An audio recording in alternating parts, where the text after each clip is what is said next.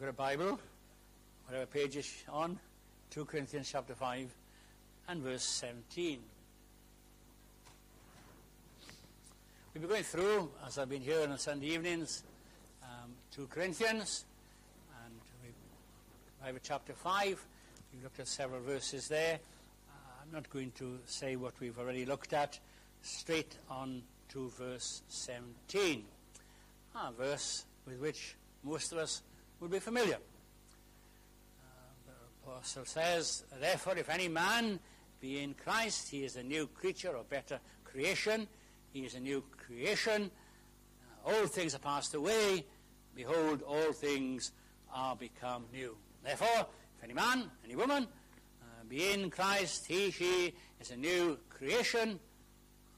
All things are passed away. Behold, all things are become new.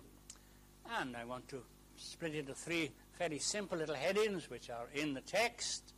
Um, a new place, a new experience, and a new life. Now you can adapt those little headings uh, if you like, um, but I'm sure you'll get where we're going. Okay. So very simply and straightforwardly, let's look at this verse. It's one of the what we call the big verses. There are all the verses are profitable and inspired, and but there are some big verses. I suggest this one and several others in this passage towards the end of the chapter. There's some big verses here.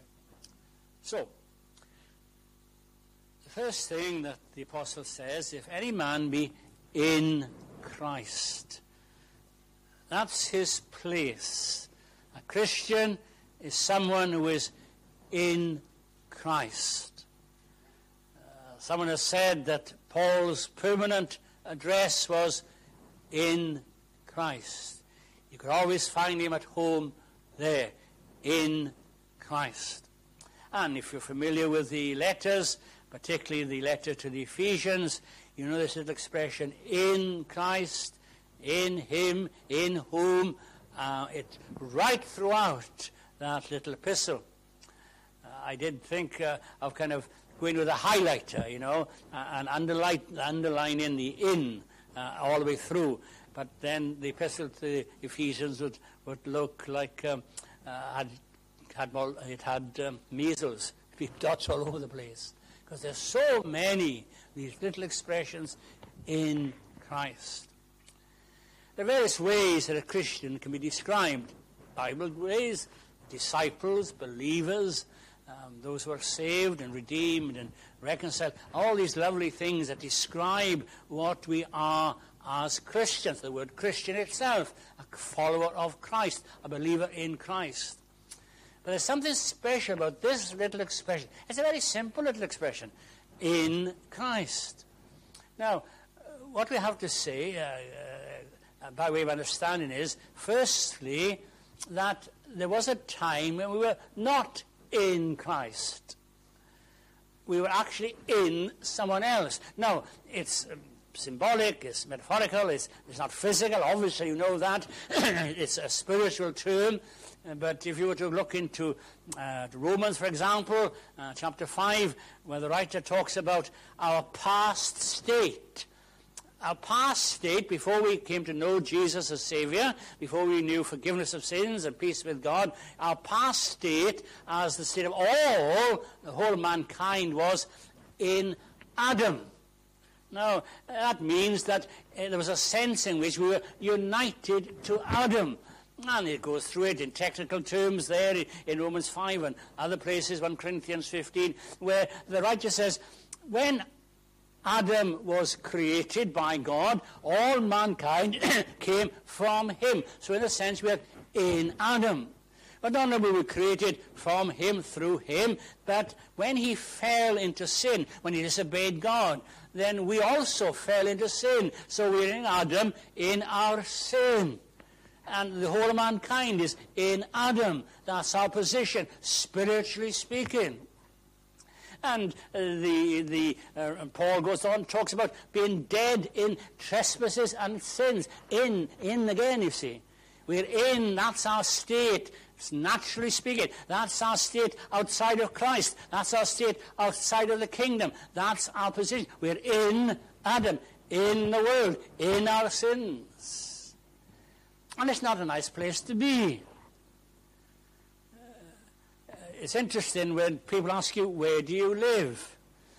And you might just say, in Hailsham or in Eastbourne. And then they may say some things that they know about Eastbourne, or they might ask you to describe, well, what's it like there? And you say, oh, Hailsham is so wonderful. all right? And, and all the rest of it. You could, you could say lots of nice things, all right? Strangely enough, take this as a compliment, but I liken Hailsham to Bridgend. Because Bridgend, um, the nearest town from which I come, is a market town. So you have that kind of similarity. It's the market town for the valleys and the area round about, and that's the town in which I grew up. So there are lots of similarities about Bridgend, and it's not that far from the seaside. Okay, so where do you live? Hailsham. I live in Hailsham, I live in Eastbourne. And if you had to, dis- and then there are some places in Hailsham, in Eastbourne, that are not nice places. After we moved to uh, Langney, where we live, the district of Langney, we found out that it had a bad reputation.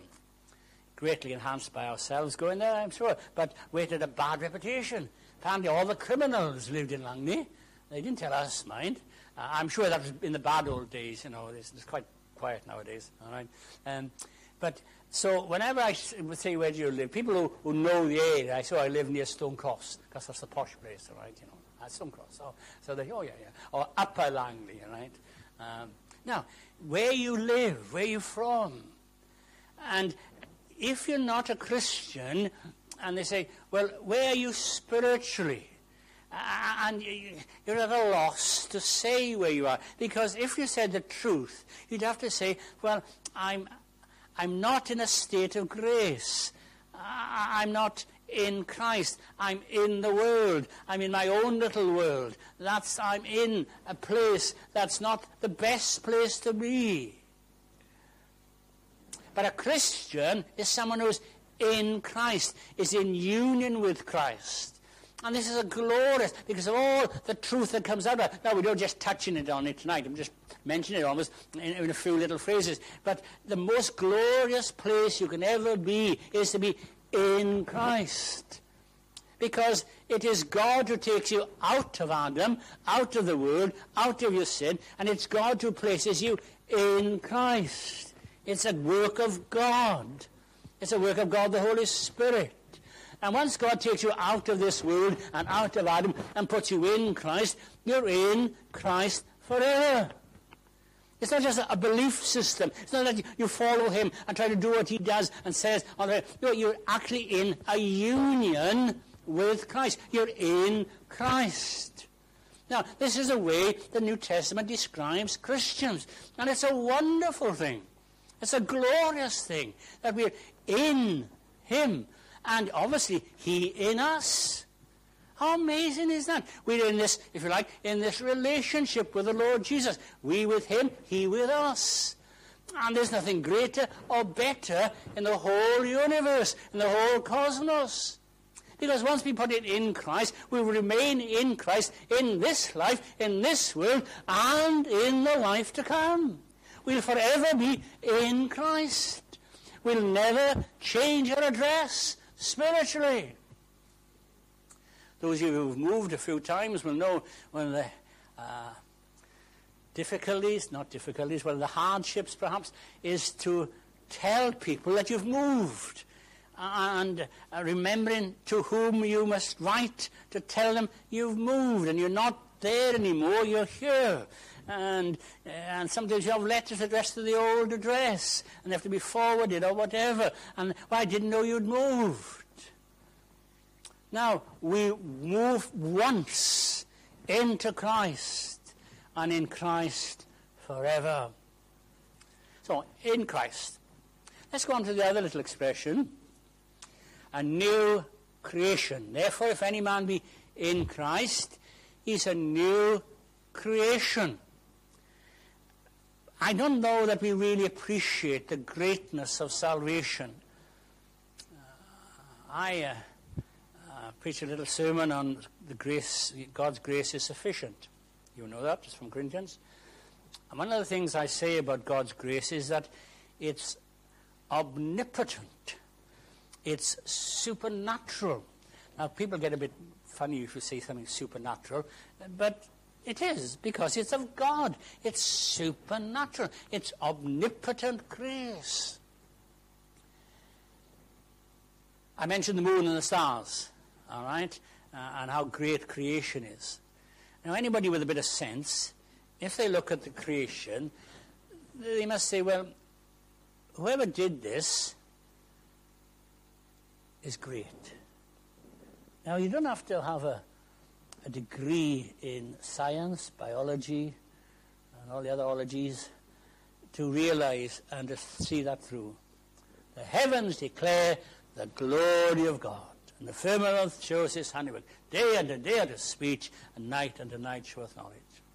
I've mentioned several times, and I'll probably keep mentioning it. I love these restoration programs. Right? They have this old uh, wardrobe. Uh, well, I saw this week um, an old settle now, do you know what a settle is? You, uh, a knowledgeable lady there, thank you, Jill. A settle, it may be an old farmhouse thing, I don't know. But a settle looks like um, a pew, but a, a wide-ish pew with a big back, all right? And you could sit on it. But then, in the night, you could pull the seat up, and it became like a little bed. You could lie in it. Now, whether it was used, the farmers used it particularly for, I don't know, whatever, but it was a wonderful piece of furniture. And the fellow was restoring it. He looked at it and said, You know, there's great craftsmanship going into this. And he knew the person who had made it or made something similar, and he described how great this person was who had done this, because the evidence was there. Now you could apply that to paintings and, and ceramics, all kinds of things, all right? Um, even if you were a bit careful, you could talk about uh, a car being gloriously put together, all right? Ask uh, dear uh, Graham, uh, but not about BMWs, all right? Now, these cars are wonderful. There's a mind, a great mind behind this. Now, what I'm saying is, it's very simple stuff here. The creation declares how great God is from teeny weeny little things. I put my finger on a wasp this afternoon, and it stung me. Oh, very nice, was it? I didn't do it deliberately, you know, stung me. Now, God gave that wasp the ability to sting its enemies. Right? It's part of its creation so that you wouldn't have people bashing poor little wasps, love them. now, now, God is creation, is great creator. Now, creation is great, but salvation is greater. You see, how can salvation be greater than creation? Because salvation is a new creation. God takes this person who is dead in trespasses and in sins, dead to God, dead spiritually, and he performs a miracle of resurrection. Now, we all know the story of Lazarus. I may have mentioned this previously. We all know the story of Lazarus. And, uh, you know, he's unwell, and his sisters send for Jesus, and Jesus delays his going. And time he gets there, he's been dead four days, he's in the grave, and his sister says he's beginning to stink. He's dead. Absolutely dead, dead, dead, dead. And then Jesus goes to the tomb and he weeps. The death of a friend, that's normal, natural, that's fine. And then he says something peculiar. It really is peculiar. To be honest, it's bordering on the, well, there's something wrong here. Here is a man saying to a man who is dead, come out of the grave. Uh, excuse me, Jesus He's dead. He cannot hear you. He cannot respond because he cannot hear you. He cannot respond because he's dead. His brain is dead. His will is dead. His mind is dead. His heart is dead. His, his liver is dead. Everything is dead. He is dead. He cannot respond to your invitation, to your command. Come out of there. But you see, the Lord Jesus Christ, being God in the flesh, exercises omnipotent power. And not only does he call him, but he infuses power into his mind, his brain, his ears, his liver, his everything, all that. And he responds. Jesus doesn't kind of blow into the into the cave, a little bit of divine kind of wind, and, and fan the flames, and up he pops. That's how some people think of salvation. You know, God kind of blows and the fan fans a little flame. It's a little flame inside us all of spirituality, and God blows on it, and up it bursts, and we become Christians. That's not what the Bible says. We're dead, dead, dead. But omnipotent grace comes. Omnipotent grace intervenes and invades us and works in our heart and our mind and renews our mind and renews our will and enables us to say, I want Jesus to be my Savior. We say those words. We believe, but it's under the inspiration and instrumentality of God the Holy Spirit. For by grace are you saved through faith, and that not of yourselves, it is the gift of God, not of works, lest any man should boast. There's nobody that will be in heaven who will be able to say, I'm here because God saved me. Well, at least He did 90% of it, and I did my little 10%. There'll be nobody in heaven who will be able to say, Well, I'm here because God did 99% of the work, but I did my little bit. I have a little bit of merit in that. No, no, no, no. 100%. The grace of God. God Almighty, irresistibly by His Spirit, breaks in, breaks through. And in the day of His power, His people are willing. And they say, I want Jesus. It's amazing. Absolutely amazing. It's a new creation. A new creation. A new man, a new woman. And then thirdly, a new life. If any man be in Christ, is a new creation. All things passed away. Behold, all things become new. There has to be evidence of this work. Anybody can say, Yes, I'm a Christian. Yes, I'm a new person. I've turned a new leaf. They can say lots of things, but we are entitled to say, Where's the evidence? Where's the proof? How do we know that this is real? How do you know that Lazarus was resurrected? Why, by watching him come out of the tomb. He's the same outwardly, but inwardly. He's been resurrected. And it's evident because there he is. I love the story of the blind man in John 9. Uh, you know it, it's a wonderful story, wonderful. And particularly when, when the Pharisees keep questioning him. Uh, you'd think they'd have enough sense. Here's a man who's been born blind, right?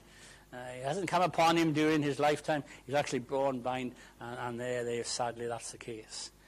And the Lord heals him, and he can see. And uh, they, they tell the religious leaders and they, they don't believe it, they don't want to believe it. And so they go through a whole system of, you know, are we sure that he was blind? Yes, he was blind. Are we sure this is the same man? Yes, this is the same man. And they go all through these, these questions and I ask him, and he tells the story. You know, this man, I don't know his name, but he came and he, he put, you know, rest of my eyes, and I can see him. All right. And uh, oh, they're not happy, and they then call his parents, and they say, is this your boy? Yes. Was he born blind? Yes. Well, now he, he finally can see.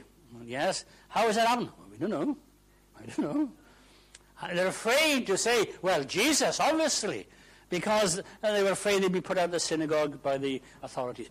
And uh, um, he's of age, ask him. So they ask him again. And the poor blind man's getting fed up being interrogated, you know. I, I can see. And he said, you know, it's a funny thing. Um, I can see, but you're not happy with it. Oh, you give God the glory. This man's a sinner. You know, you, you can't, you can't be, you can't. He wasn't from him. I did. He didn't have nothing to do with. it. Well, he said he gives him a little theological lesson. I love it. Little theological lesson. Oh, that's interesting. Now, you say this man's a sinner, okay, but God never heard sinners. And nobody ever made a blind man see before. So where'd you go with that then? Oh, shut your mouth. And, and, and they get shot of him. Said, listen, let me tell you something. I don't know much about him, but I know this. Once I was blind, but now I can see. That's the evidence that Jesus has done something for me. I've got a new life. And all things begin to pass away, and new, all things becoming new. There has to be evidence. A person says, now I'm a Christian, we, I think we're entitled to say, where's the evidence? Where's the proof? Where's the fruit? Jesus said, by your, their fruits you shall know. Um, there must be evidence. Now, having said that, I thought about this a little bit. I thought I have to be a bit careful here. And have to be, you have to be a bit careful because the change from the old to the new in some is dramatic, in some it's not. To illustrate the point, I want to tell you two stories about two lads back home in Pencoed. One was called David, and one was called, we call him John. David and John. Now, David was brought up in a Christian home. Um, he always went to Sunday school, young people's meeting, and then he eventually became a member. This was in a Presbyterian church in South Wales. David was a good boy, good boy for his mum. He didn't use foul language. Uh, he did what he should do. He was very quiet, and he was a nice lad, David. And the Lord saved him, as he saves everybody else.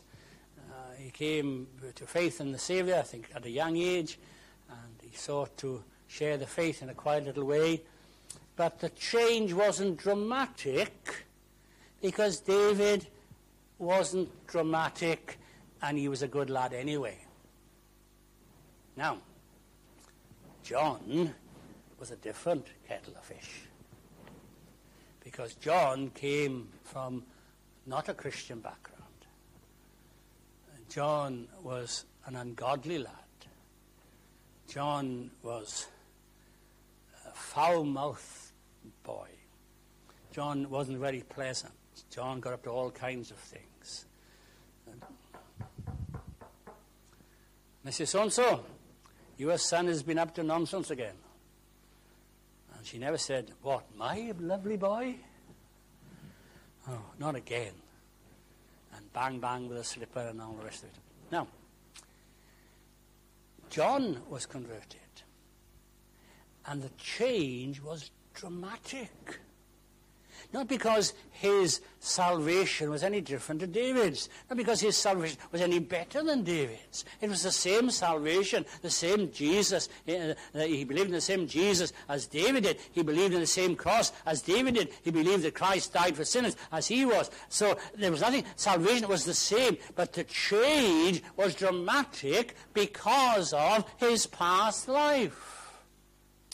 And so people noticed the change in John more than they did in David because he was a nice lad anyway. He's a moral good lad. But this John, he was a bad lad. And so people noticed. And the foul language stopped. And various other things stopped. And people in the village noticed. And people in the school noticed. And, and everybody said, what's happened to John? Well, the answer was the Lord Jesus. All things passed away. Behold, all things became new.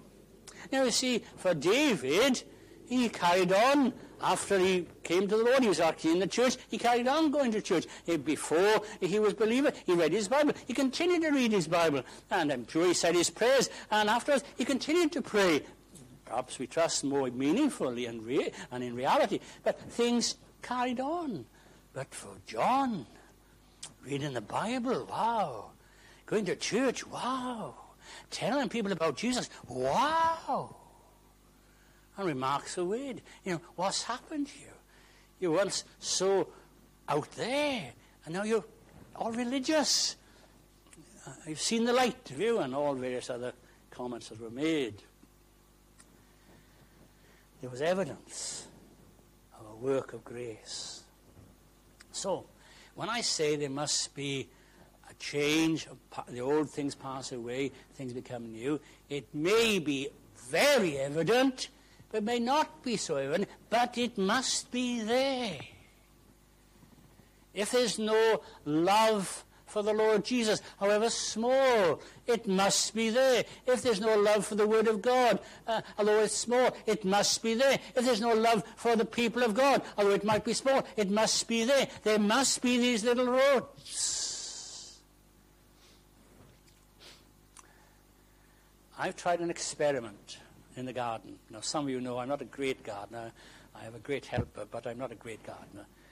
And I discovered that my blackcurrant bushes, I can cut the branch off and put a bit of stuff on it and stick it in the ground, and I'll have a new little blackcurrant bush. Isn't that clever? I know you're overwhelmed, but stay with me, right? Now, so I, I've got this, these little things, and I put it in, got some stuff from B&Q, little, whatever it is, gel, and I put it in a hole, and this little stick is up there. And last week I saw two teeny weeny beany little, little, like, um, what are they? Roots, not roots, only root stalks. Buds, that's the word. Two little buds. Isn't that wonderful? Two little buds. They're buddies. two little buds on this, on this little thing. And I trust, God willing, it'll grow. And those little buds will be little things. And at the end, there'll be black currants. And I will eat them. All on my own. Hallelujah. Now, this is evidence that there's a real work going on. There's real growth there. It's only small thus far. But time it's finished, when we get in my garden, it'll be. Now, it must be there. It must be this love of the Savior, love of His Word, love of His people, love of His house, and a longing to tell others. Do you remember the story? I, I often refer to it because it's a great story. It's in the Old Testament. There's a siege around the, uh, the city, and uh, the enemy, the Syrians, I think it was, they're outside, and uh, there's the, the food uh, is a famine, and there's no food, and, and they're, they're dreadful conditions. And they cry unto God, and, and God has mercy upon them. And uh, he destroys the army of the Syrians. But what's interesting in that story is there's a little gang of lepers outside the city. And that, they're outside deliberately because they weren't allowed to win the city, and they're there. And they said, you know, boys, we're going to die of starvation here because nobody's coming out and giving us handouts, so we're going to die of starvation here. Why don't we go down to the camp and they may give us some handouts there, might check out some bits of bread or whatever, and if they don't, and they might kill us, well, we're going to die here, so we might as well die there. So let's go for it. So they go down to the camp. When they get there, they found that God has visited the camp uh, with, with uh, whatever it was, and they've all fled. And they've left their big beef burgers and chips behind uh, and all the rest of it. And it's all there, and this food is wonderful. They say, oh, boys, wow, wonderful. And so they start gorging themselves. And one says, now listen, this isn't right. This is a day of good news. It's not right we keep it to ourselves. We must share it. And so they go back to the city and say, Listen, listen, we've got a message. Good news, good news. There is provision. You don't have to starve. God has provided it. The camp is there. Mm, lots and lots of food. They're all gone. And they said, oh, this sounds a bit dodgy to us. They're probably sneaking around the corner. When we go down, they'll jump out to us and smash us. He said, well, they don't appear to be anywhere. They'll send a little party just to see. And they go, and of course, it's all there. And oh, it's wonderful. And there's one of the, I forget the details, but there's like a captain, uh, and uh, the prophet says, God will, will bless the people. He said, you know, if God opened the windows of heaven, um, this couldn't be done. It's impossible. Even for God, it's impossible. And the prophet said, you know, God will do it, but you're not going to enjoy it. And it happened And once the people heard the good news, they rushed out and trampled this bloke underfoot, and that was the end of it. Don't mess with God. Now, the point is this. If you've got something that's so great and so wonderful, uh, you must share it. I know I've spoken about the black currants. I eat them all myself. I'd give you one or two, but no more. You know, I would share it with you. Honest. Honest, I would. If this gospel is so good and so great, if it's the only means of salvation and forgiveness of sins, surely we must share it. Share it with our families, share it with our neighbours, share it with our friends, share it with everybody. Listen, God has been good to me. Why you? I've no idea. Just that old sinner called John. But it's available. And there's enough for you all. Hallelujah. Hallelujah. One, I nearly finished. One of the embarrassing things about being hospitable and having guests is if you run out of something. You run out of food Now I know you ladies are so well prepared it would never ever happen to you. Well, for someone who's just learning, it happens. Uh, I haven't got much here, but you can have a bit of toast. Oh, that's all right, a bit of toast will be right. Oh, sorry, you can't have toast, there's no bread. Oh. But I'll make you a nice cup of tea, okay. Uh, do you take milk? Yes. Oh, sorry, I haven't got milk. Oh. You've never been in that position, have you? You've always got enough. Well, God never runs out of provision for you, for me, in Christ. All that God has is available to all his people in Christ. His grace is sufficient for all our needs. We need to learn to come and say, Father, I'm a needy person. I need grace. I need patience. I need love. I need this. I need that. Lord, I just need so much. Please, please help me with this. See me through today. See me through this week. See me through this month. And grant me to be careful, give you all the praise and all the glory. If any man be in Christ, he's a new creation. All things are passed away. Behold, all things become new. Hallelujah. Let's pray. Father, we thank you for the greatness of the gospel. There is something glorious about this gospel. The way it was planned, the way it was executed, the way it was performed, the way it was brought to uh, fruition and fulfillment. We thank you. And if any man any woman, any person, whoever they may be, whatever they have been, they can be in Christ. They can be a new creation. All things will pass away. Behold, all things become new. And that process will continue until he comes, until he appears, until he calls us home. Bless your word to us now for Jesus' sake. Amen. Amen, amen, amen. Right. Our last hymn is Loved with Everlasting Love, 654. And 54, and there's a particular reason why I chose that. Because there's a little verse which I'll read in a moment, um, which well, let me read the first verse first, first verse firstly. Loved with everlasting love, led by grace that love to know, Spirit breathing from above, thou hast taught me to so. Oh, this full and perfect peace, oh, this transport all divine, in a love which cannot cease. I am his, and he is mine. Heaven above is softer blue. Earth around is sweeter green. Something lives in every hue.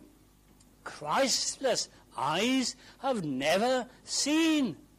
Birds with gladder songs of flow, flowers, blackcurrants with deeper beauty shine. Since I know, as now I know, I am his, and he is mine. Six cycle.